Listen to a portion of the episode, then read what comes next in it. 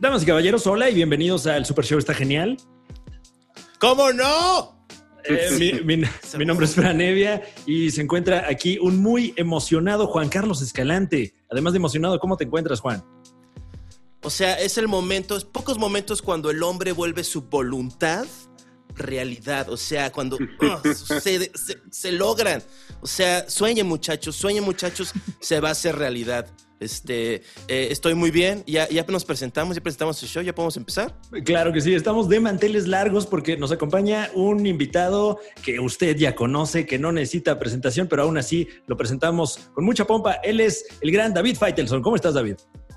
Bien, bien, Frank, ¿qué tal? Juan Carlos, un placer estar con ustedes. Aquí estamos eh, con mucho gusto en medio de, la, de una pandemia, en medio de, una, de un confinamiento eh, obligatorio, ahora sí, pero, este, pero eh, como decían, como dicen mis, mis antepasados, este, lo más fácil en la vida es poner mala cara. Exactamente. Eh, eso, es, eso es lo más fácil, ponerse de malas. Así que hay que ponerse de buenas, que es realmente lo complicado, y afrontar las cosas como son y tratar de salir adelante. Juan Carlos Escalante, estás frente a tu ídolo. ¿Qué es lo primero que le vas a comentar? Quisiera primero, antes que nada, porque yo creo que eh, es un mundo distinto tal vez. no me digas, yo puedo, yo puedo adivinar lo que me va a preguntar Juan Carlos. ¿Qué? Ok. Oye, ¿qué te parece lo del golpe que te dio Cuauhtémoc Blanco? Esa sería, sería una pregunta que casi no me han hecho. Esa sería una pregunta que... Me, estaba, al fin, estaba a la mitad de la escaleta, o sea, no... Pero empieza con... Eh, Juan Carlos, empecemos con... ah, mira, ahí está el Cuauhtémoc. perfecto, no hay ningún problema. Además, ya como no, mira, el que tiene problemas es José Ramón, que tiene dos casas, bueno, una casa creo, en Cuernavaca. No, tengo ningún problema. Yo, yo, es más, yo cuando voy a Acapulco rodeo el estado. curiosamente, cada vez más alto el predial en la casa de José Ramón, no sabemos por qué. Eh, supongo que sí, supongo que sí. Pero bueno, me, imagino que va para, va para buenos, para buenos fondos o, o por buen camino ese dinero. Eh, bueno, finalmente sí es una, una pregunta que, como mencionas, te, hacen constantemente y en redes sociales como que ya, eh, ya trascendió. de bajada. Sí, pero, pero como que ya, ya es un mame que ya ni tiene que ver con ustedes dos, ¿no? Ya es más bien como... No, estoy de acuerdo, Fran. Yo lo dejé en el pasado y se acabó. Yo me acuerdo muy bien eh, aquellos días donde yo le decía, bueno, pero, pero es que la gente no entiende que Cuauhtémoc representaba el americanismo, representa el americanismo y que nosotros íbamos por una corriente antiamericanista. Pero hasta ahí nada más. Cuauhtémoc entendía perfectamente bien el, juego, entre comillas, juego, hasta que vino el acto de violencia, ¿no? Que además fue por la espalda, cobardemente.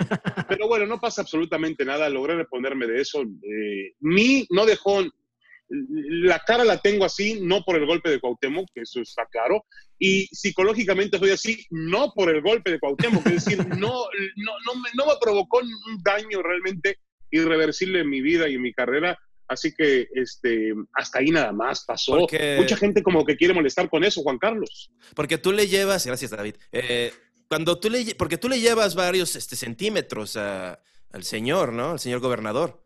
O sea, sí, de frente tal vez o sea, tú, yo, creo que eres un hombre pacífico, pero... ¿Sabes una cosa, Juan Carlos? Que eh, por mi físico, como tú lo mencionas, yo nunca he tenido, yo no, soy, debo ser el hombre más, perdón la expresión, imbécil para pelear. No sé pelear.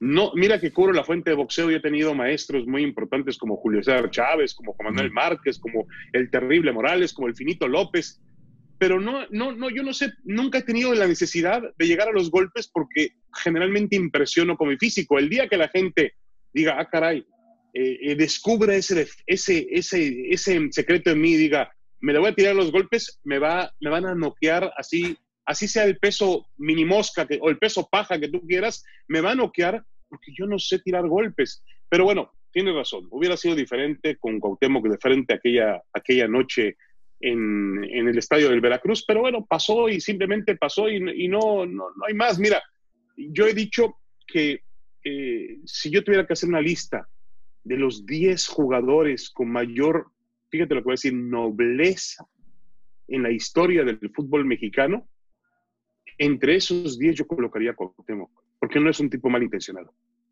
O sea, era como una forma de carrilla, uh, esa cultura de locker, así de, desmadre. Sí, recuerda, Juan Carlos, que, mm, eh, la Chapoy también, el Pat Chapoy los tenía inventaneando, lo traía también fregado con temas de, que tenían que ver con otro tipo de cosas, su relación con artistas y, situaciones por ahí raras.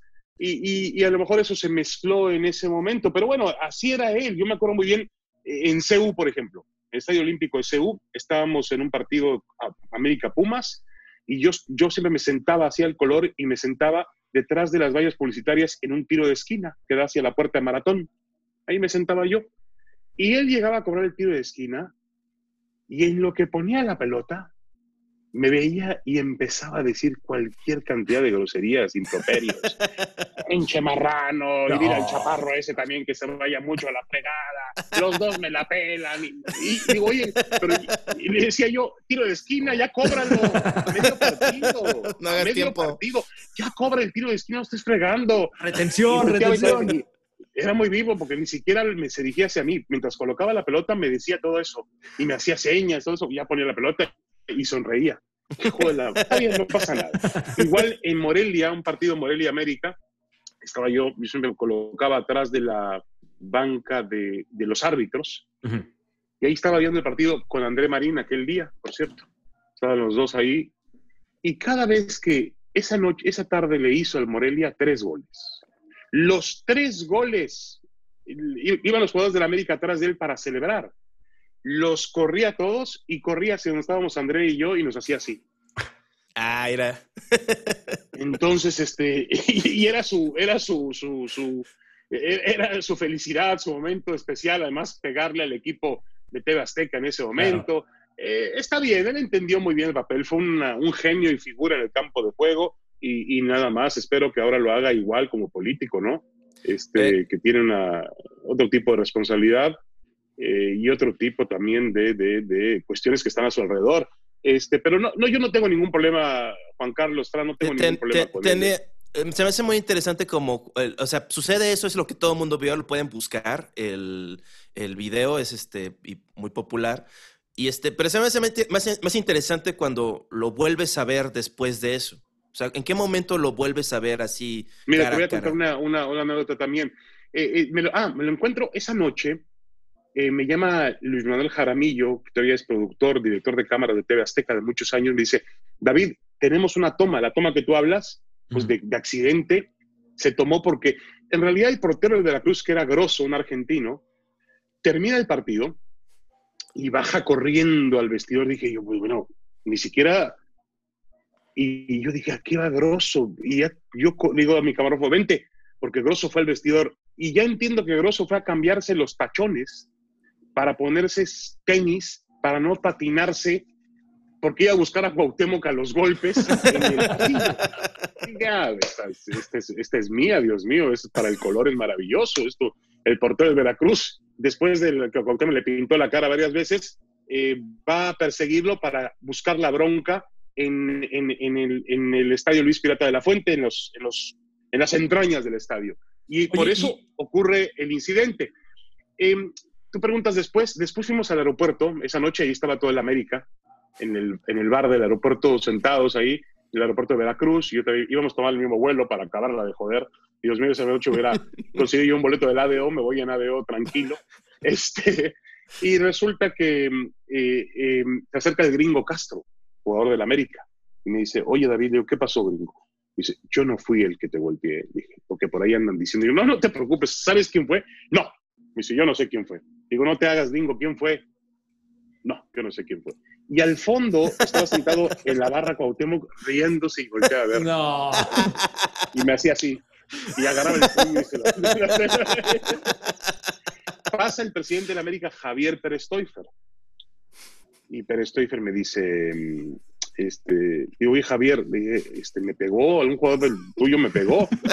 ¿Qué? Y me dice, bueno, eh, no lo sé, dice, pero ya te tocaba, gordito, ya te tocaba. No, qué horror. Hola, madre. Bueno, está bien, no pasa nada. Era el sábado por la noche. Este, mm, ya el lunes, este, el América emitió un boletín y él leyó un boletín donde se disculpaba por la agresión y demás.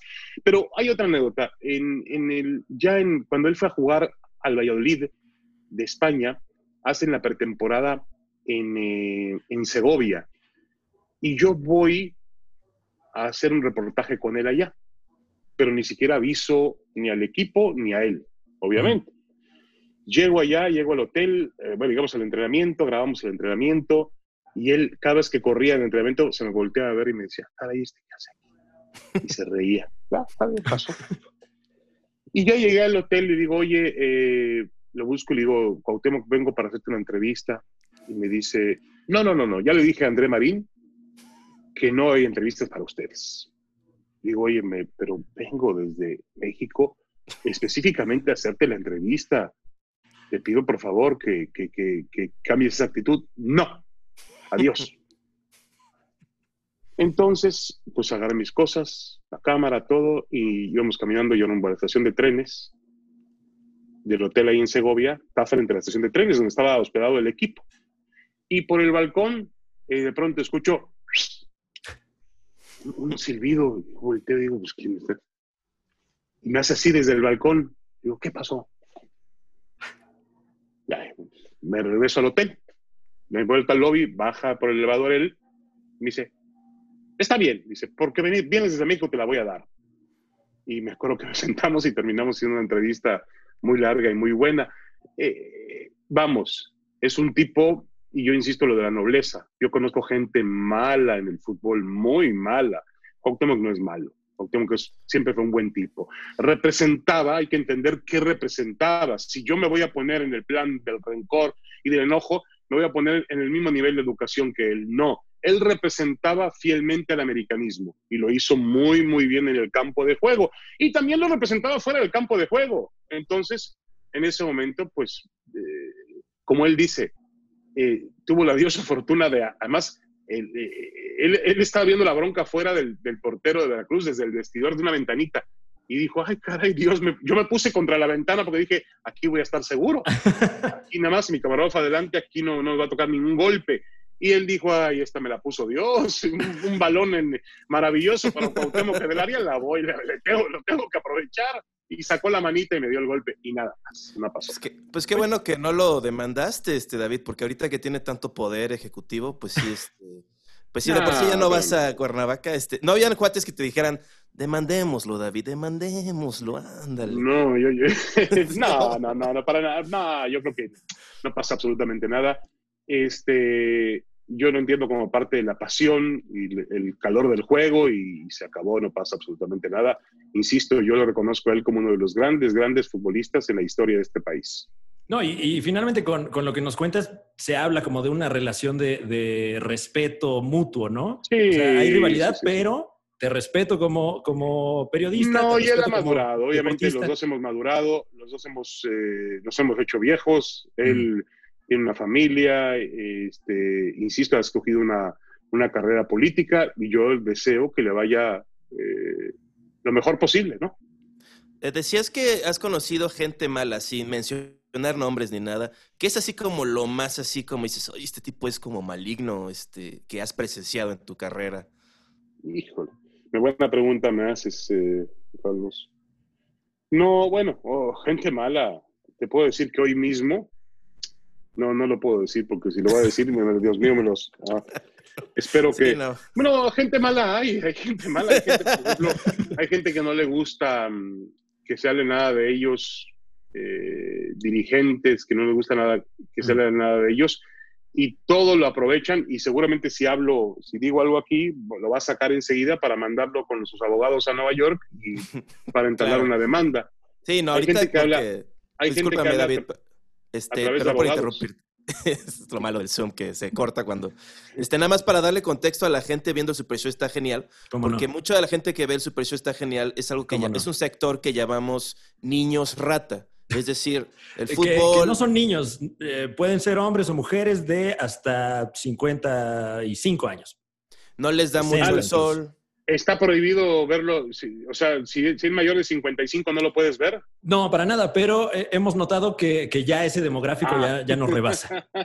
o sea, sigues viviendo como vivías a los 16 años, a los 55 años. Exactamente. siendo un niño rata. Ah, ya entendí, ya entendí. David Faitelson es, es, un gran periodista de, este, de deportes. Este, ahorita sale en una de las, probablemente en el network más famoso de deportes en el mundo, ESPN.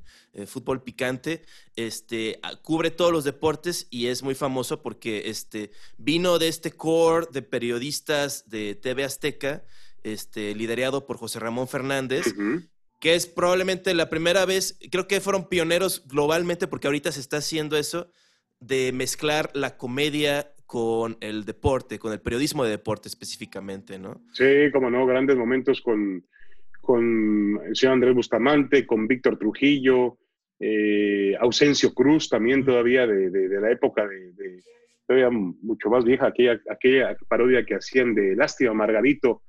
Eh, y realmente vivimos momentos, como tú dices, Juan Carlos, muy, muy emotivos, porque creo que José Ramón tuvo la visión de entender que los programas de deportes de Juegos Olímpicos y Mundiales de Fútbol requerían ser no solamente para el público especializado en deportes, sino para atrapar a todas las personas, todas las familias, y de pronto que dijeran, ah, a ver, a la señora o a los niños que no les gusta el deporte, se pueden sentar a verlo porque va a haber un comediante que era fantástico, porque además hacían mucho humor blanco, ¿no? Y eso es difícil. El, humor es, eh, es, em, eh, es muy tentador a caer en una cuestión un poquito más extrema que ya nos lleva a otro tipo de público y no es tan familiar.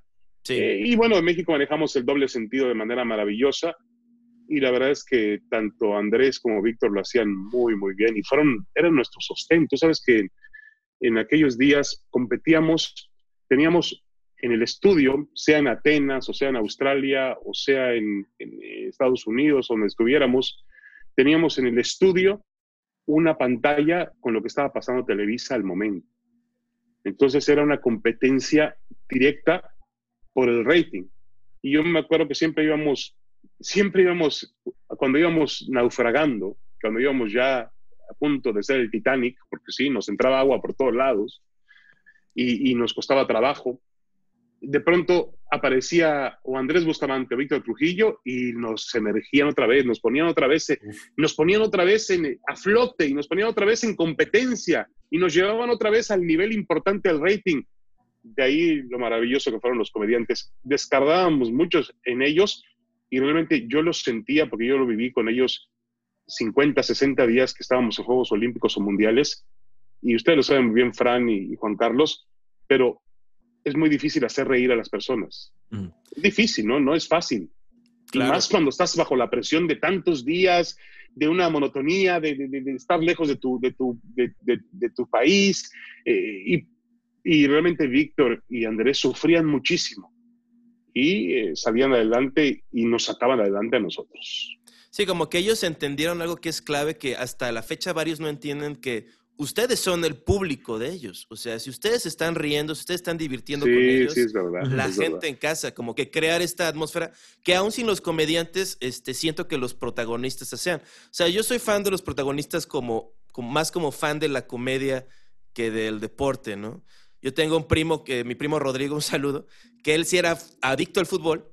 Entonces siempre hablaba así de tus aventuras y de tus proezas, de tus este, reportajes de color. Y cuando veo así como cosas más modernas, no por este, pues sí, el Super Show es medio polémico. Este, por ejemplo, cuando te dice, cuando te, insulta a alguien a cuadro, ¿no? Como que ahí sientes, ah, caray, esto puede volverse o muy incómodo o muy interesante de ver o hasta chistoso, ¿no? Sin que nadie se ría. O sea, que, es, e, esos momentos en los que uno percibe que, se pone real, ¿no? El, asunto.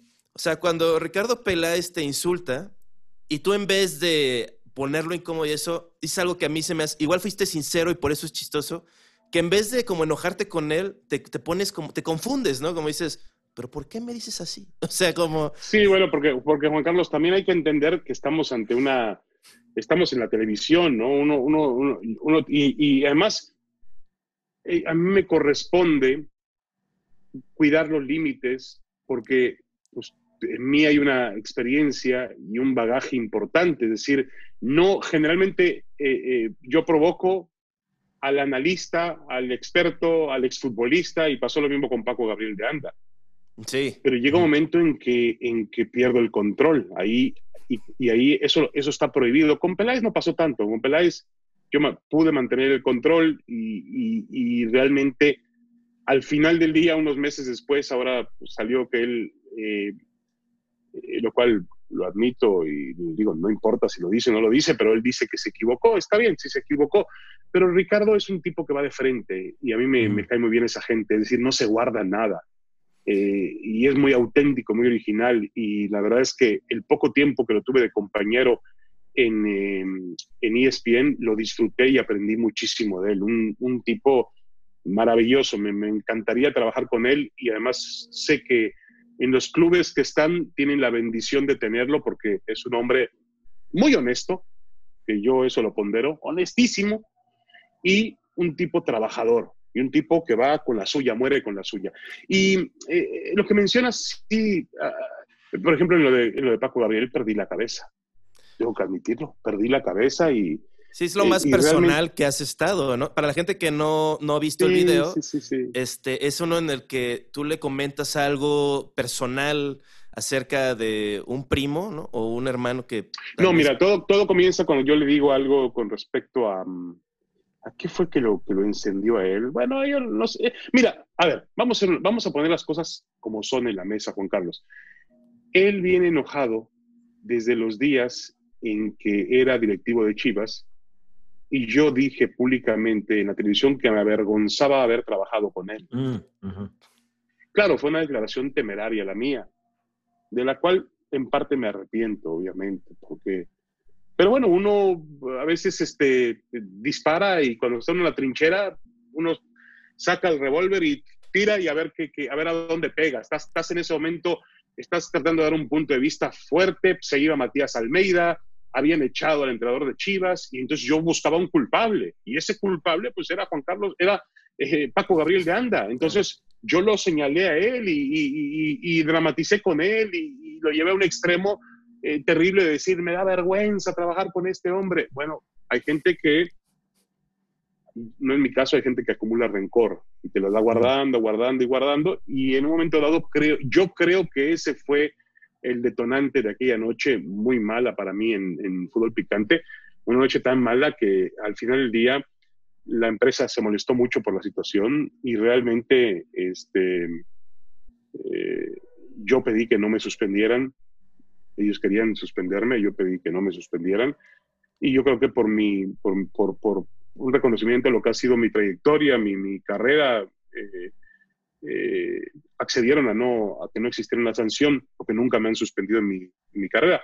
Solamente cuando me suspendieron, de Azteca no me suspendieron, yo me suspendí antes de que me suspendieran. Pero este, a lo que yo voy es que eh, a veces rebasamos un poco ese, esa línea y esa noche eh, sí perdí los estribos, perdí el control cuando no tenía que haberlo hecho.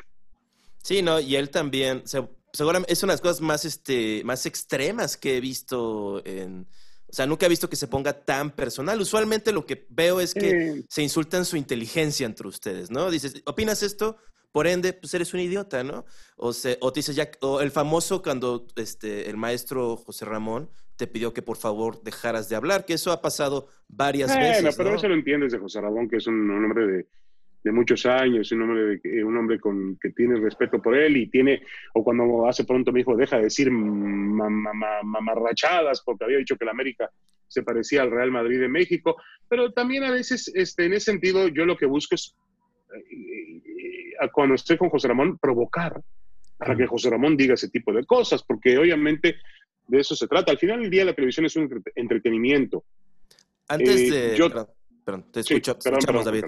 Ah, es que antes de, empezar la entrevista vi un, clip clásico de los protagonistas donde tú estabas alegando una cosa muy polémica, que es que Mike Tyson, pues en su momento, cuando estaba, este, cuando peleó con este McNeely, este, pues era, era el mejor boxeador peso completo del mundo y probablemente de la historia, ¿no?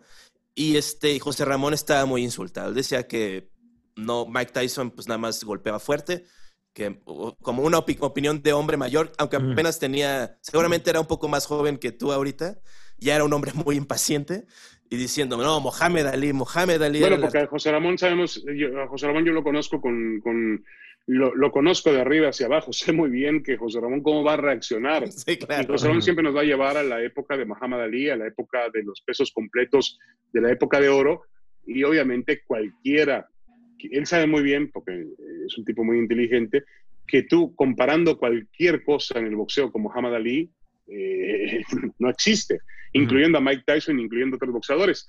Eh, mira, Juan Carlos, yo creo que la televisión tenemos que entenderlo, ustedes lo entienden perfectamente bien, es un entretenimiento, eh, estamos entreteniendo a, las personas. Em, yo obviamente no hay una cuestión histriónica cuando yo estoy discutiendo un debate, porque ese debate estoy defendiendo mi verdad, mi realidad. La gente que, la gente que va a hacer polémica eh, es como dice un productor un día, hoy quiero hacer polémica porque la polémica me da rating. Ah, muy bien, pues entonces compras la polémica en algún lugar. Pero la gente que va a hacer polémica prefabricada, pues termina siendo un programa prefabricado y termina siendo irreal, termina siendo eh, insulso, termina siendo light, termina siendo algo que no llega a la gente la polémica verdadera es la que llega a la gente.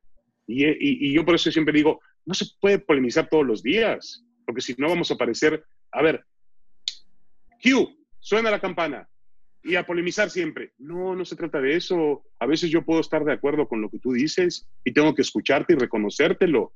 No se puede tener el mismo estilo siempre porque te van a, como un boxeador, te van a encontrar y te van a tomar la medida. Yo creo que eh, la polémica se da y ese tipo de calenturas, ese tipo de momentos, lo único que hacen es mostrar que no estamos haciendo nada artificial, que realmente cada quien está defendiendo lo que quiere defender. O sea, una cosa es prefabricado y como tú dices, no decir, ahorita voy a decir esta cosa. Claro. Y se va, este señor va, va a responder de una forma muy interesante, porque de nuevo va a ser real, porque ya lo has visto en la oficina despotricar, ya lo has visto este, prenderse y dices, no, esto es algo que realmente lo afecta a un nivel que trasciende el deporte. Aún si no ves el deporte, entiendes un hombre hablando pues, de su pasado, de, de, una época dorada que pues ahorita, en ese momento pues ya estaba, en respecto a, a Mohamed Ali, ya estaba en decadencia. Estabas diciendo, este, tranquilo, este, Fran, no, no, interrumpas. Este, estaba diciendo que, este, que en TV Azteca tú te suspendiste. O sea, ¿cómo funciona eso? O sea, que ¿Ya sentías que te iban a... a mí Azteca nunca me echó. Nunca, Mira, ahí estás buscando la polémica fácil, que es lo que dice. Pero es real, es no, real. No, no, no, es real, es real. No, tengo nada que esconder. Mira, en TV Azteca, eh, que es mi alma mater, mi, mi, la casa donde yo realmente me hice, aunque yo venía de periódicos, La Afición, El Heraldo, Excelsior, realmente donde me hice como periodista con un gran maestro como José Ramón, aprovechando que es Día del Maestro en México, le mando una gran felicitación a José Ramón. Eh, pero la realidad es que no me fui, pero eh, vamos, no me echaron. Y al que no me, no me echaron es que ellos me habían ofrecido, en ese momento cuando José Ramón lo hacen a un lado, eh, aparece Pablo, la, figura de Pablo Latapí y nos pide a tres, cuatro personajes ahí. Estaba también André Marín, estaba Enrique Garay, Luis Manuel López. nos pide a nosotros que nos hagamos, que, nos, que, nos, que llevemos la, la parte eh, de deportes yo era jefe de información desde los días de José Ramón, manejaba los noticiarios y me decían, pues tú te quedas con ese mismo, en, esa misma posición. Yo la verdad estaba un poco cansado. Eh, también eh, había pasado algunas cuestiones de, de, de miedo, inseguridad en torno a mis tres hijas, que eran en ese momento niñas muy pequeñas. Y em, también entendía que hacia dentro de la empresa había una persecución por todo lo que oliera a José Ramón. Y yo, hombre, yo era el brazo derecho de José Ramón. Entonces, a mí me iban de alguna manera a perseguir. Y, y, hubo hasta reuniones, una que hicimos en Tasco, donde los compañeros ejemplificaban el final de una era como si fuera un ataúd. Imagínate cómo son las, las, cosas, eh, aquello era surrealista, de que terminaba el final de una era que era mala. Eh, y que finalmente venían nuevos tiempos diferentes para todos en la empresa. Caramba, todos ellos habían comido de José Ramón, correcto, les había dicho idiotas, estúpidos, pendejos, lo que tú quieras, con, con todo respeto, pero todos ellos habían aprendido y comido de José Ramón. Pues resulta que todo lo que, como cuando, cuando cae un, a ver, como cuando cae un régimen, hay un dictador, lo que tú quieras. José Ramón había durado muchos años en el puesto. Obviamente, eh, todo lo que oliera José Ramón, pues era malo. Y yo olía a José Ramón. Yo, yo, yo, caminaba por los pasillos de la empresa y olía a José Ramón. Y entonces, este, y mira que lo primero que hizo la empresa fue subirme el sueldo. Eh, me mandaron a una agencia de autos a, a, es que escogieron una camioneta y eh, me trataron muy bien. Me llamó el señor Salinas a su oficina, me dijo don Ricardo, David, eh, hemos decidido hacer a José Manuel a un lado, tú no te vas a quedar con el puesto, estamos buscando a alguien que no, que no salga a cuadro, que, que, esté apartado. Le dije, muy bien, señor mm. Salinas, no hay problema, yo me quedo en mi posición, no hay ningún problema. Es que me dijo, tú has hablado muchas veces de que si José Ramón no continúas. Digo, a ver, señor Salinas, sí, obviamente, cuando uno es la, el brazo derecho de un líder, uno tiene que exponerle toda su, eh, toda la confianza y alimentar en él realmente la garantía de que yo no le voy a mover el piso a José Ramón y nunca se lo moví. Y tengo que manifestarme así y así soy. Entiendo que ahora la situación ha pasado por una, un tema de que eh, José Ramón no estaba, no estaba fuera de la empresa. Le inventaron un programa, ¿se acuerdan? Que se llama José Representa. Es correcto. Que era un programa más... Eh, más de entretenimiento, ¿no? Eh, exactamente. Eh, y seguía dentro de la empresa y seguía cobrando y seguía teniendo las ventajas de, de, de su puesto. Eh, a ver, yo entendí que todo eso olía, que yo olía a José Ramón y que finalmente, no sé si iba a haber una persecución, pero iba a ser mal visto. No estaba, no estaba cómodo. Y en eso surgió la oferta de ESPN y eh, tenían un pequeño problema. Iba a ganar la mitad de lo que ganaba en Azteca. Eh, y era ir a, a, Connecticut, a Bristol, donde está la, la, el, el, sitio de la empresa. Mm. Y acepté. Me, la, me, me, fui para allá y eh, todavía eh, el día que voy a, a, a, liquidación, voy a recursos humanos, entrego la camioneta que me habían dado. Eh, y en eso eh, me dice el, el, el, director de recursos humanos, mira David, tú llevas aquí más de 20 años, pero como tú decides irte, te va a tocar tal cantidad de dinero. Y le dije yo, no hay ningún problema. Lo que me das, me das. Dame el cheque y se acabó. Y agarré el cheque, sin ver la cantidad, lo puse en la bolsa. Y me dice, necesito que pongas tus huellas aquí. Le dije, huellas, pero si no estoy en, en la almoloya. no estoy en la comisaría. Sí. Y me dice el director de recursos humanos, es que así, la, así nos, nos, están obligando a hacerlo. Le dije, no, no, yo no voy a poner las huellas. Y si quieres llamar al señor Salinas, pero yo no voy a poner las huellas. Y en eso, este, me dice, bueno, llamó por teléfono y me dice, tal David, gracias, te puede decir. No, no, quiere no, quiere poner las huellas el señor Fighters. no quiso poner las huellas. Dile que nos las mande por mail. Tocar, ¿no? tocar piano, exactamente. Sí, claro. Y en ese momento fui a la oficina, me crucé a la oficina del señor Salinas y subí con él, le dije a su secretaria que quería hablar con él, me dijo, un momentito, esperé, y me recibió el señor Salinas, le digo, señor Salinas, le vengo a dar un abrazo y le vengo a agradecer todo.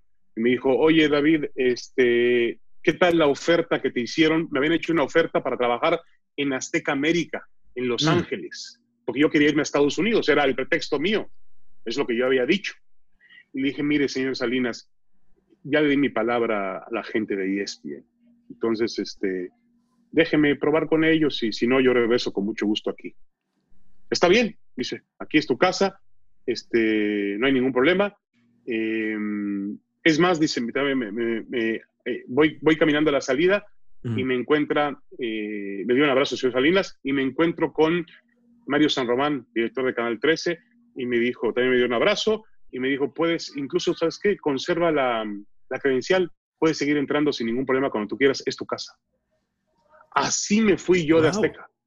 Ah, bueno. Así me fui de Azteca. No, es que como lo, es que lo pusiste color, como, como No, no, no, no, pero así me fui a Azteca, la verdad, sin ningún, ningún problema con nadie, absolutamente con nadie, ni peleado con nadie.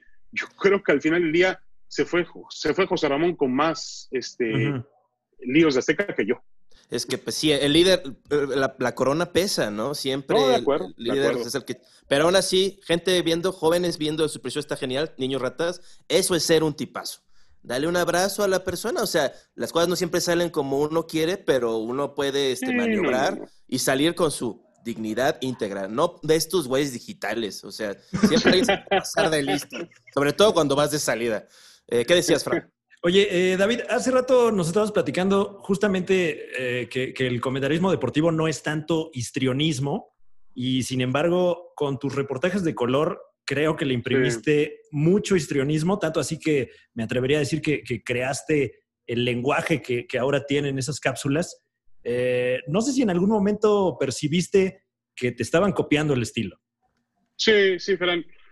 mira, realmente en algunas cuestiones sí eran una cuestión más este, mm, actuada. Por ejemplo, mm. había unos fragmentos del color donde el jugador de fútbol aparecía acostado con los ojos cerrados y soñando y de ahí caíamos a la jugada del gol que había logrado unas horas antes. Eh, eh, pero en general era un, un, reflejo, una manifestación de lo que pasaba en las tribunas, lo que pasa, la historia que rodeaba a un partido de fútbol.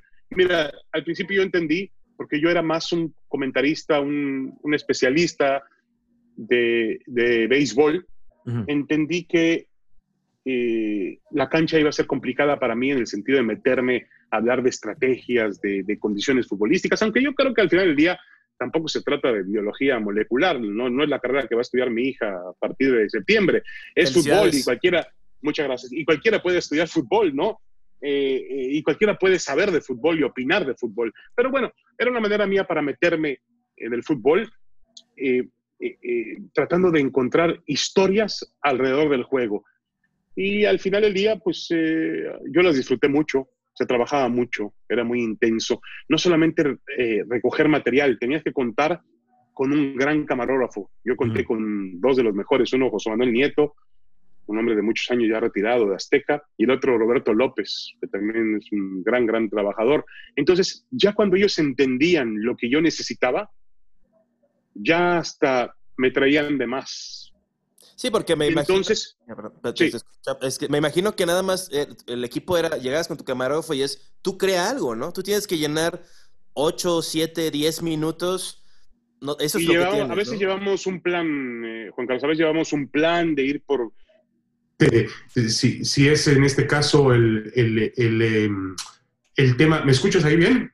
Sí, te escucha bien, pero creo que cambiaste de micrófono. ¿Me escuchas o no me escuchas? Te, escucho perfecto, pero cambiaste de micrófono. Este, creo que es el de, la, el, de la, el, de la computadora. No hay problema, ¿eh? O sea, si... Yo no te escucho a ti. Se escucha. ah, ah no, me escucha. Eh, es que creo que se le acabó la pila a su estamos. Estamos de vuelta con el señor David Faitelson aquí en el Super Show. Está genial. Correcto.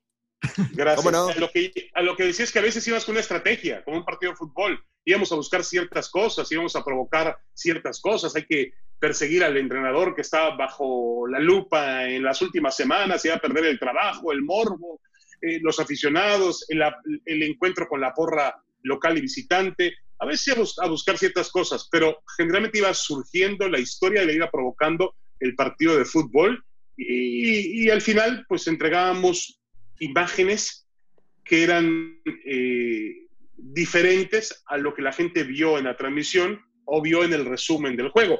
Eh, ya algo de eso lo hacía en 1986, ustedes están muy jóvenes para verlo, no sé, el Mundial 86.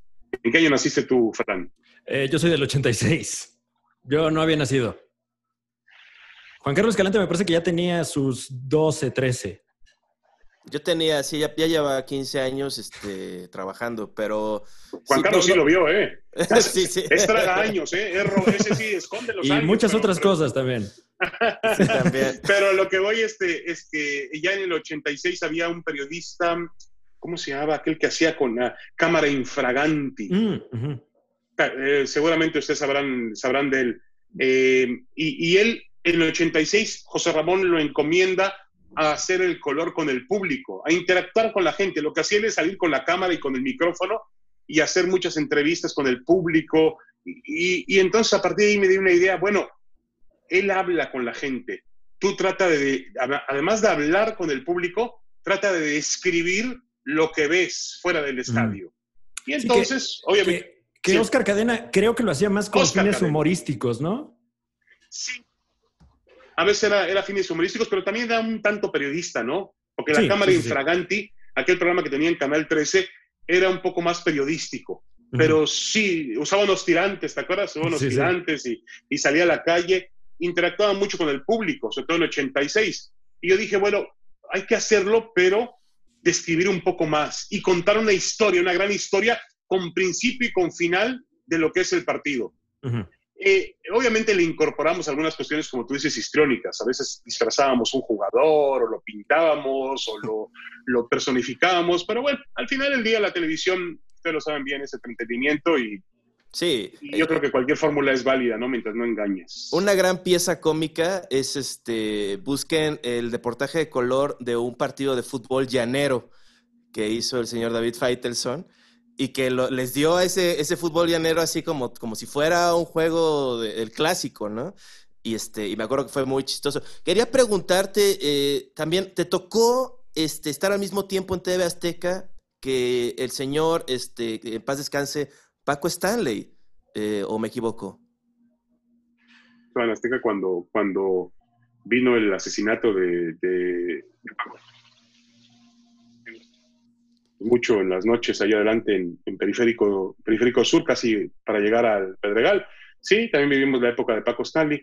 Em, lo que pasa es que nosotros vivíamos como en una, vivíamos, eh, Juan Carlos, como en una burbuja, porque nosotros éramos un grupo em, muy Ramón. Es decir, éramos fuertes, poderosos, por una simple razón. Ingresos para la empresa. perdón, es que eh, cada vez que digas la razón. La razón y se cortó el, audio. José Ramón dejaba mucho dinero para la empresa. Deportes traía mucho dinero. Entonces, a mí, al momento yo trabajaba en noticias. Y en noticias de pronto llegaba un director de noticias y decía, eh, en deportes van a meter esto. Y van a hacer esto y lo otro y vamos a cambiar los eh, presentadores. Y yo le decía, pero usted no es mi jefe. Perdón, eh, David, ¿qué es lo que es, que dijiste? Este, Leo respondía y luego se corta el audio. Creo que hay, cierta censura. Alguien nos está boicoteando aquí la transmisión, ya que llegamos a los temas polémicos. Ser más directos sin sí, utilizarlos. el Club América nos A ver si me escuchan ahí mejor y yo los escucho a ustedes mejor. Sí, sí, no te Estoy harto del Club América. Sí, sí, sí. Este. Ahí me escuchan mejor. Ahí te escuchamos. Perfecto. Lo que yo decía es que de pronto llegaba un director y me decía el director de noticias, vamos a hacer cambios en la sección deportiva, vamos a cambiar al locutor, vamos a cambiar al presentador y quiero que ahora hablen bien de esto. Y el otro le decía, un momento, usted no es mi jefe. Me decía, yo soy el director de noticias. Digo, pues que lo felicito. Pero usted a mí no me manda. Le tengo noticias. Eh, usted es director de noticias. Yo trabajo para el señor José Ramón Fernández. Y ahí está su teléfono. Yo no hablo con José Ramón porque siempre estaban peleados los. Digo, pues entonces, problema suyo, le dije yo, yo no, es mi problema. O sea, vivíamos en una inmunidad, porque generalmente el director de noticias era enviado, sobre todo en los días de medición, era, eh, televisión del gobierno, era enviado de gobernación. Había, mira, el director general de la empresa le reportaba gobernación. Okay el director de noticias le reportaba a Presidencia de la República. Y José Ramón pues, le reportaba a quien se le veía en gana. O sea, era. Entonces era una, una, situación un poquito rara en una empresa de gobierno, como se manejaba en aquella, imagínense ustedes, era eh, principios de los, finales de los 80, principios de los años 90. Era un México un tanto que Fran no vivió, que ahora tiene que leerlo obviamente en los libros, pero era un México un tanto convulso no, no muy diferente al que estamos viviendo actualmente, la verdad, pero tenía, tenía sus peculiaridades. Vivíamos, vivíamos todavía en los tiempos de la, de la dictadura, una dictadura de partido que duró más de 70 años. Mm. y en la que los mexicanos éramos todavía inocentes. Como que, los reyes malos. como que yo veo siempre en el tenor que era parte de, de la voz editorial de venía de José Ramón, pero tú también compartías en muchos aspectos cuando se hablaba, pues no, no, no 100% positivo de clubes como el América, pues sonaba como que estabas hablando, o, o también como no cuando... 100% positivo de clubes como el América. Qué Sí, manera claro, de, bueno. de maquillar los datos. No, porque Gracias, Juan Carlos, O gracias. sea, ¿qué, qué porcentaje de, de positividad había? pues lo comparó con el Real Madrid, eso pues por ahí debe... Bueno, Sí, seguramente pero para, no. tratar de que, para tratar de provocar a José Ramón nada más fue por eso. Pero, pero en realidad hablábamos. Mira, eh, luego cuando la empresa, cuando TV Azteca se convierte en una empresa privada, empiezan y, y además compra equipos de fútbol, ahí ya empezó el problema, grave. Los problemas que tenía Televisa antes los teníamos nosotros. Porque ya no teníamos las armas para decir, no, nosotros no tenemos equipos de fútbol. Teníamos al Morelia, al Veracruz, eh, que entiendo que no, era, no tenían el poder mediático del América, pero ya era una empresa de televisión que controlaba equipos de fútbol. Y eso nos ponía a los periodistas de la empresa en otro tipo de situación un poco más comprometida. Eh, y realmente, pues mientras pudo, José Ramón trató de mantener eso, eh, trató de mantenernos a, a flote, a salvo, pero eh, es indudable que también nos empezaron a rodear los intereses del juego y del negocio. Pues sí, porque como que supongo que lo que dicen es que estás creando una serie de marcas, ¿no? No solo el equipo, sino este jugador. Y yo sentía como que el res- eh, había un como, pues sí, tal vez la palabra es resentimiento, el hecho de, aquí tienes Televisa, ¿no? Una empresa que controla los medios en todo el país. Tienen tanto poder y lo que ponen de frente es el América. O sea, como que decías, si tienen tanto poder, ¿por qué no hacen algo tan más majestuoso, ¿no? En vez de hacernos creer como de una forma tal vez deshonesta, sentías si eres fan del deporte, que pues eran mejores de lo que realmente eran, ¿no? Que, que, los que eran este, leyendas cuando realmente eran jugadores que estaban, que no competían a nivel mundial, ¿no? Sí, bueno, eh, mira, eh, eh, José Ramón entendió muy bien ahí que si Televisa tenía como bandera al América, pues él tenía que convertirse en el antiamericanismo. Y ahí creció un equipo como Pumas, con la rivalidad con el América, el propio Cruz Azul, eh, ya Chivas obviamente gozaba de una tradición en el Clásico Nacional, que ha ido perdiendo adeptos en los últimos tiempos, eso también es una realidad, pero eh, yo lo que hablo es que cuando de pronto TV Azteca compró equipos de fútbol, ahí sí nos vimos un poco más en la necesidad de apoyar a esos equipos de fútbol, porque finalmente eran intereses y negocios de la empresa. Claro.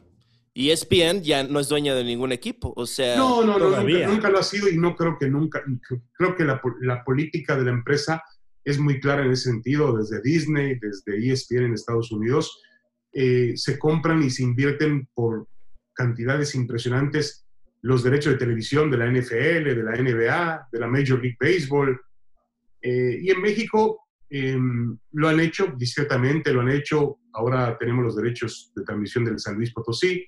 No han podido meterse de lleno, porque también es un mercado muy, muy surrealista para los norteamericanos, cómo se manejan las cosas del fútbol en México. Pero eh, a lo que yo voy es que eh, esta empresa nunca va a comprar un equipo de fútbol. Nunca, te lo puedo asegurar. Eh, ¿qué di- ¿Por qué es surrealista? Este, ¿Qué es este...? ¿Por ¿Cómo se maneja? A ver, no, vamos a hablar las cosas como son. El fútbol en México es manejado por las televisoras. Primero manejado muchos años por Televisa y luego manejado por las dos televisoras, Televisa y TV Azteca, con un gran control. La selección mexicana. Tú hablas de que el América es el equipo de Televisa. Bueno, la selección mexicana es el segundo equipo de Televisa porque ni siquiera eh, son capaces de colocar el contrato de transmisión de televisión o de comercialización de pronto en, una, en un concurso, como tienen que hacerse. Como hace un par de años que existió una oferta muy poderosa de NBC Telemundo y también de, de, de Carlos Lim para pagarle más de lo que en este momento está ganando la selección mexicana. Y en ese momento alguien por ahí encontró la letra chiquita del contrato y, y- y dijo, ah, no se puede, y- y se mantuvo en el manejo de la misma empresa que ha manejado el fútbol históricamente y ancestralmente en el fútbol mexicano. El fútbol en México es un negocio de televisiones, de televisiones abiertas, en específico Televisa. Hay que tomar en cuenta, los últimos tres presidentes de federación son ex empleados de la empresa. Uno, Justino Compeán. Justino Compeán, si la gente no lo, lo sabe, ¿cuál era su función en 1986? Era director de Relaciones Públicas del Comité Organizador de México, del Mundial de México, Mundial que hizo Televisa con, la FIFA. Eh, luego vino Decio María. Decio María también era un empleado mandado directamente por, por Televisa. También me acuerdo el día en que aparece Decio María en el escenario del fútbol. Había trabajado en la OTI, que también es otra empresa ligada a los intereses de Televisa, y un día me llama José Ramón a mi oficina y me dice, Faitelson, eh, eran las épocas de la Volpe. Dice, Faitelson, eh, va, a llegar un señor al fútbol que se llama Decio María, ¿eh? No le peguen, lo mando a No le griten, no le digan ni estúpido en su cara, por favor. No, no, no le digan nada porque venía a proteger los intereses. Como nosotros estábamos muy pegados, la Volpe estaba muy pegado a nosotros, a Azteca Azteca. Eh, entonces, lo que mandó Televisa es un hombre para que fuera el, el, el, el, que cuidara los intereses de la empresa. Entonces, la Volpe decía, entrevista con TV Azteca. Entonces decía Decio María, entrevista con Televisa también.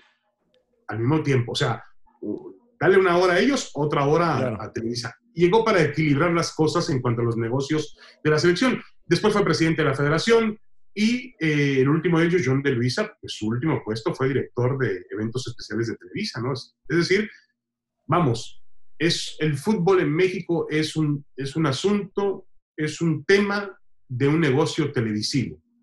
Nos guste o no nos guste, ya habrá quien diga que lo han hecho bien y habrá quienes decimos que lo han hecho mal. Pues sí, porque, o sea, ¿tú crees que si hubiera habido una cultura corporativa, este, hasta nacional, que apoyara realmente la calidad de la cancha, sobre todo, tal vez México hubiera podido pues, lograr alturas más grandes. Este, ahora sí que es imposible en un hipotético, pero lo que siempre se dice, yo no sé de fútbol, pero siempre oigo este como pensamiento optimista, ¿no? De es que tenemos talento, es que tenemos jóvenes excelentes, tenemos este, un gran país, tenemos gente excelente también. Pues, es una realidad, lo que está diciendo Juan Carlos es una realidad. No tendríamos que tener este fútbol tan jodido que tenemos, con todo respeto, para un país tan grande, para una economía como la nuestra, que siempre es muy noble, que tiene, se, recupera de todo. Em, para un país cuya segunda economía en el fútbol o la primera economía es Estados Unidos. Es decir, es tan popular Chivas de América como cualquier equipo o más que cualquier equipo de la MLS. Hay que entender ese peso. La selección mexicana juega como local en los Estados Unidos. Entonces, con todas esas bondades, México no ha podido crecer futbolísticamente hablando. ¿Por qué? Mi explicación, mi hipótesis es que siempre se da una preferencia al negocio. Siempre es más importante hacer negocios, hacer dinero, que buscar la parte deportiva. Y entonces durante 50 o 60 años lo han administrado así. Y México sigue atorado en el mismo lugar donde siempre está atorado en temas futbolísticos. Yo, es mi opinión personal, este, no es la, o sea, así como Juan Carlos Calante, es, es culpa del PRI, es culpa del PRI, o sea, es la hegemonía, o sea, estoy harto del PRI, no deja, porque no es negocio. Bueno, fuera que fuera, si el capitalismo fuera así libre, pues sí, NBC pone dinero en el bolsillo de un jugador, este, humilde, y él puede agarrar y viajar a Europa nada más para ver cómo es el fútbol allá, tener más rango de acción, poder en la cancha. Pero no, ahora ya estoy hablando con el, en el tono, ¿no? Poder en la cancha. Este, o sea, pero no, o sea, es, es negocio para la misma gente que hace el, negocio siempre en este país. Y, y, y, se, y se aplica probablemente a todos los deportes, ¿no? Sí, eh, se acrecienta más en el fútbol que es una industria mayor, ¿no? pero ¿qué tal el box? Sí, el box, bueno, el box es, otra, es otro, otro ejemplo, ha tenido muy buenos resultados, eh, pero es, eh, no hay un negocio mayor, eh, Juan Carlos Fran, en México, en el deportes, que la selección mexicana de fútbol. La selección, porque además lo han hecho, lo, lo hacen mucho en los pueblos latinoamericanos, ahora yo lo platico mucho con la gente cuando hago enlaces a El Salvador, o a Honduras, o a Panamá, o a Costa Rica, nos han manipulado a todos, haciéndonos entender que la selección representa al país. Claro. Es una mentira. La selección representa al fútbol de un país. como a mí como mexicano me representa tanto la selección mexicana de fútbol, como me puede representar el grupo de chicos, el otro día que me encontré en el aeropuerto de la Ciudad de México, que iban a, los, a las Olimpiadas de Matemáticas en Suiza. Entonces, o, el, o la Orquesta Filarmónica, o, o, tal violinista. Lo que no entendemos es que nos venden la historia de que la selección pues casi significa la patria y que van a defendernos el orgullo y ponen el maciosare y nos llevamos la mano al, la FIFA lo ha impulsado también, la mano al corazón y cantamos el himno nacional mexicanos, como si fuese, fueran soldados que van a la guerra. Nos han hecho ese tipo de cuestiones para sacarnos más dinero. Claro. Nada más, para, para, para dar una imagen de nacionalismo falsa. A Juan Carlos y a Fran, ¿a ustedes realmente creen que el país o la imagen del país está en manos de un futbolista? No, qué fregados estaríamos, ¿no? Pues no. no y, y, y, que finalmente también en periodismo se traduce mucho a, a, a, si México estuviera bien, seríamos campeones del mundo. O sea, como si fuera. Un, sí, sí, un... sí, sí, de acuerdo. De acuerdo, de acuerdo. No, no, no tiene na nada que ver una cosa con la otra. De ninguna manera, estoy de acuerdo contigo, Fran. Eh, y, pero Juan Carlos ha puesto el dedo en la llaga. El problema es cómo se ha administrado el fútbol en México. Lamentablemente, eh, no tenemos el fútbol que realmente merece el aficionado mexicano, porque el aficionado mexicano es noble y fiel. Va, enciende la televisión, ve el partido, consume y compra la camiseta de su equipo. Ahora hasta algunos que consumen camisetas del Manchester United, del Real Madrid, de, de, de, del Bayern Leverkusen, no saben dónde queda, dónde juega el Bayern Leverkusen, pero tienen su camiseta del Bayern Leverkusen. A lo que voy es que consume, va al estadio, lo ha hecho un evento familiar, eh, eh, compra camisetas, es decir, participa en la industria del fútbol, pero no le han dado el fútbol y los resultados que en realidad merece. O sea, ¿tú has visto así algún momento así, dices, ahorita esta decisión, yo con una persona que ve diario, momento a momento, cómo se desarrolla el fútbol en este país, tomaron esta decisión y le, le, le cortaron las patas a, a este... Bueno, no vayas tan lejos, Juan Carlos. Al momento de, de, de eh, salirse de la Copa Libertadores de América y de la Copa Sudamericana y de la Copa América, es decir, no competir en el sur del continente e ir, uh -huh. preferir los dólares que hay al norte ah, vamos a unirnos con la MLS, vamos a copiar a los norteamericanos porque además somos socios mercantiles, socios económicos en el Mundial del 2026 que vamos a hacer junto con Canadá, los tres países. Tenemos que irnos con ellos. Si ellos no tienen descenso, pues no tenemos descenso. Si ellos tienen una liga de expansión, tenemos una liga de expansión. Vamos a copiarlos todos a ellos. En lugar de sacrificar dinero e ir a buscar el fogueo deportivo, que te va a dar enfrentar a los equipos argentinos, a los brasileños, a los uruguayos, a los chilenos. No, fuiste por la plata que hay en Estados Unidos. Sí, gente que no tiene la cultura del fútbol que tienen en esos países que dijiste. Cuando nada más para eh, cuando dijiste este que no hay descenso, quiere decir que no importa qué tan malo sea el equipo, puede seguir jugando. Ahí sigue. No hay descenso. A partir de la próxima temporada y por los siguientes cinco o seis años, no hay descenso. Es decir, en, en, en, los fútboles de, todas las, de todos los países del mundo hay categorías. Tú juegas en, en Inglaterra, juegas en la categoría 1, que es la Liga Premier, desciendes a la categoría, si tienes malos resultados, a la Championship, que es la segunda división. Si desciendes, hay una tercera división, y si desciendes, hay una cuarta división, y de ahí vas a una quinta división, que es así, pues supongo que yo he visto algunas imágenes, juegan en estadios rudimentarios, es, es, son semiprofesionales, son gente que tiene un empleo y que además juega al fútbol, pero bueno, es parte de la cultura de, una, de un fútbol open, es decir, que un, un, un, una historia romántica de que alguien puede de la quinta división semiprofesional ir a los grandes sueldos de la Liga Premier. Esa es la esencia competitiva del juego, bajar o subir, conservar la categoría. En México decidieron nada para evitar que se pierda dinero o que perdamos grandes inversiones, mejor abolimos el descenso, suprimimos la división de ascenso y hacemos como juegan en Estados Unidos. Quién sabe, igual sale algo bonito, ¿no? Que igual toda esta cultura del deporte, este, no sé cómo decirlo políticamente correcta, de la, la, la, la cultura afroamericana, la gente que hace el deporte grande en Estados Unidos, igual pues van a vertirse ahí en el fútbol y este y ahí nos comerán ese mandado tal vez. Sí, mira, Juan Carlos, yo ojalá sea algo positivo. Yo la verdad no lo, no lo veo muy positivo. Yo creo que eh, siempre es interesante pelear contra el morbo. Es como cuando, a ver, lo voy a llevar un ejemplo a ver si es correcto.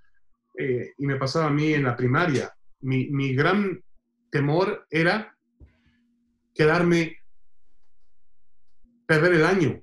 No sé si sigue acostumbrándose eso Sí, en la escuela, ¿no? Sí, en nuestros tiempos era, si tú no te aplicabas y no sacabas las calificaciones, perdías la condición para seguir con tus compañeros el siguiente año. Y No, y además te además iban a ver todos como un vergüenza, ¿no? burro. Sí. Ibas a decir, se quedó, se que- además imagínate con mi físico, que perder un año ya era, ya era complicado, ya de por sí me veía como el más grande de la clase. Pues lo mismo debe suceder. Eso te lleva a un tema de mediocridad. Ah, pues si no tengo nada que perder, me pongo en la hamaca, me cruzo de brazos, pongo un coco y juguemos y hagamos el negocio y no pasa nada. Puedo perder 20 partidos. No, no Oye. tengo ningún castigo. Oye, David, yo soy de Acapulco Guerrero. La y maca vaya- y el coco son. Son sagrados. Puedes esforzarte y, y comer, y tener un Pero coco y no, andar a la- no, ¿Qué te parece a Jorge Campos? Hace, hace unos días hablé con Jorge, el lunes hablé con Jorge y este y le digo, Jorge, yo te conocí en una hamaca y, un, y una... con un Qué curioso. la mano". Me dice, "No, ya tenía yo mis caballos árabes y mis jet ski. Le digo, no, pura madre, yo te conocí con un, bajo una palmera. No te hagas. Vendiendo bolovanes, le digo. Ay, David, ¿cómo eres? Nada más estás aquí disfrutándome aquí cuando Mira. yo voy a estar leyendo. Justo así conocí yo a Juan Carlos Escalante y él ahí sigue, ahí sigue. Sí, claro, este, no era un ¿Eres coco, de, era. eres de Acapulco, Juan Carlos, tú? Sí, señor. Este, ahí Ah, nacido. Precioso lugar, precioso, de Ahora veras. sí. Maravilloso. Lástima que el, eh, tan agobiado por el crimen organizado, pero un lugar, bueno, obviamente que... eh, realmente, ¿tú de dónde eres, Fran? Yo soy del Estado de México, un lugar que ya estaba agobiado y, y sigue. Sí, supongo, porque todo el Estado de México está agobiado. No, no es cierto. Ha habido permanentemente agobiado. No, a lo que yo voy es que la gente del DF y del Estado de México teníamos un balneario muy bonito para los fines de semana, que era Ah, Acapulco. Claro.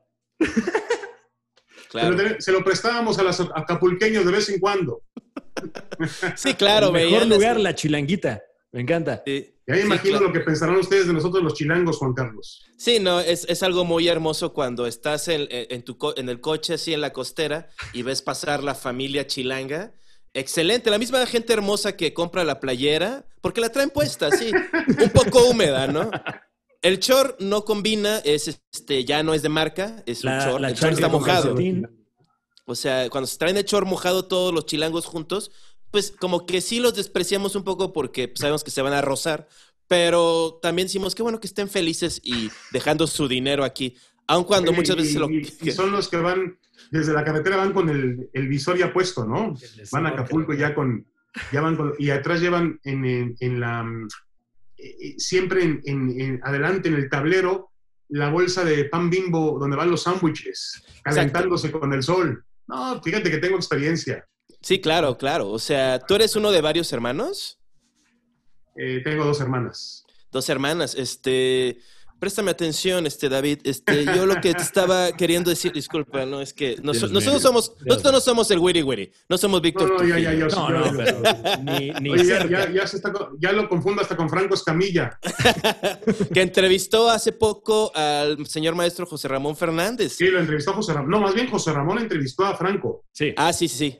Sí, sí, Y sí, es- sí.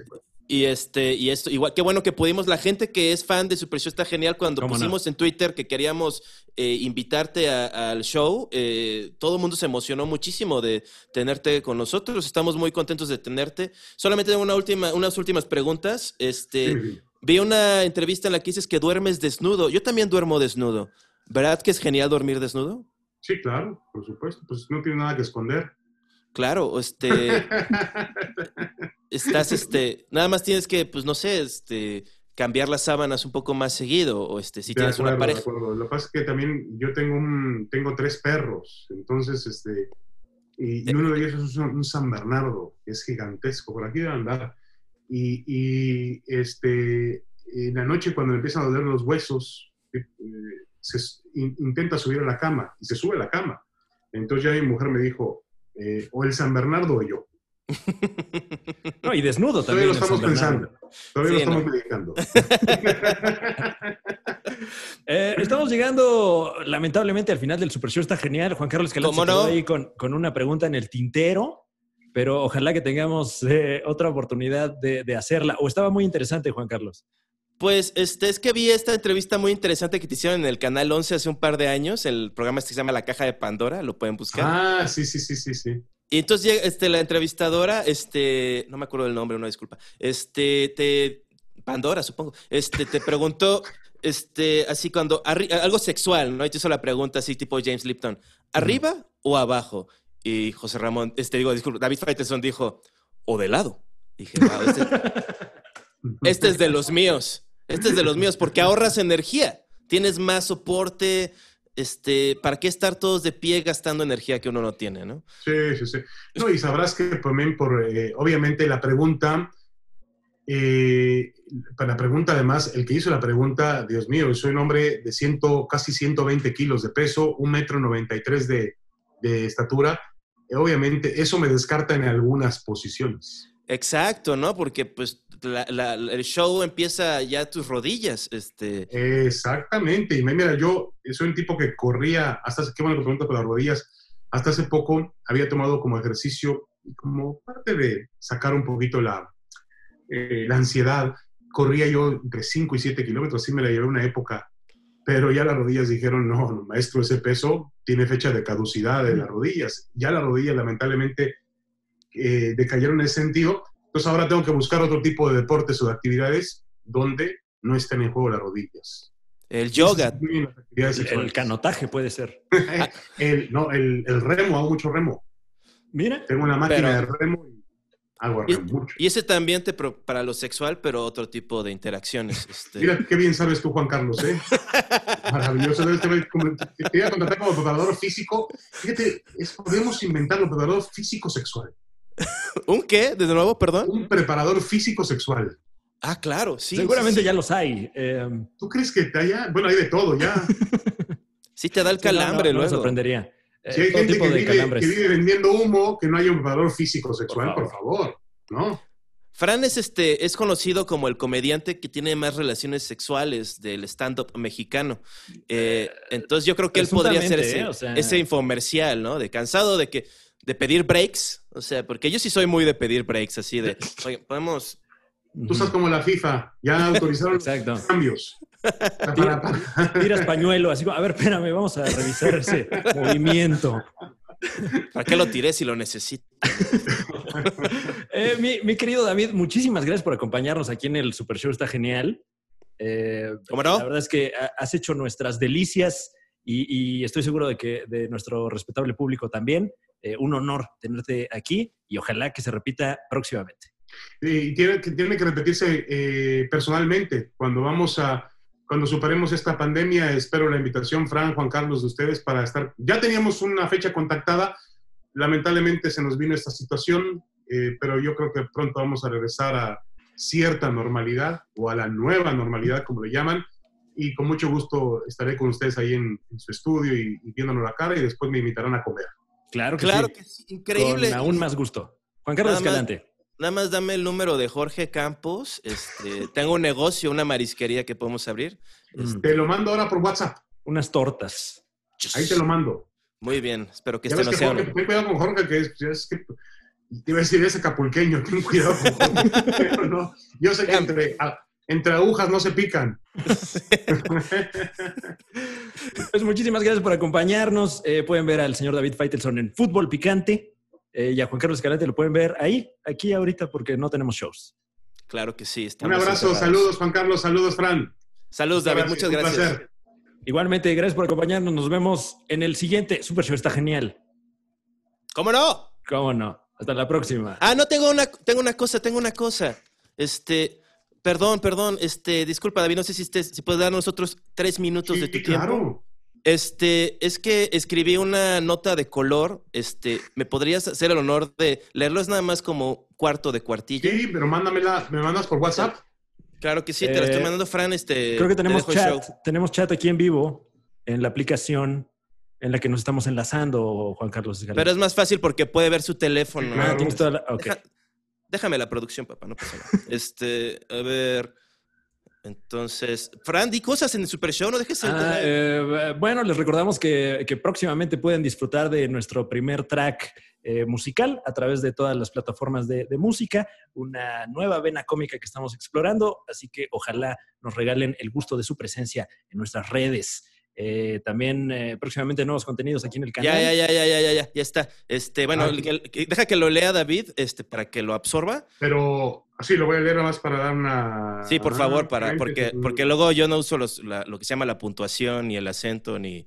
no, Yo no soy un este, periodista, una- un hombre de, de la palabra escrita, soy no más me como digas. del momento. ¿Qué tal, Ah. Fran? Te callé el hocico, ¿no? O sea, produje. ¿Cuándo me callaste el un- hocico? Todos los días, cada vez que triunfo. todo el tiempo me estás diciendo que no la armo. Eso es completamente Mira. subjetivo, ¿eh? Necesitamos ver datos duros acerca de este presunto triunfo Fran, creo que, que eres un. Con todo respeto, digo que eres un maldito imbécil este, por decir lo que acabas de decir. ¿Por qué me dices así? Porque eres un imbécil. No, no, no, pero ¿dónde está la justificación científica? Ahorita que dijiste que no rifo. Eh, David, ¿estás, este, ¿estás listo? Bueno, estoy listo, no hay problema, pero lo, lo- lo- lo grabo como con la entonación así normal, ¿no? ¿Le parece bien? La que yo Sí. utilizo y me llevo la mano aquí para escucharlo a mí mismo. ¿Listo? Sí.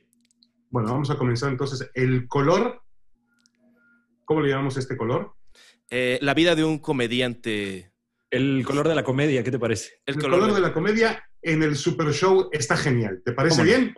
Podrías decir cómo no, después de esta el Super Show está genial. Es cómo no, es como la línea editorial, perdón. ¿Cómo no? Perfecto. Sí.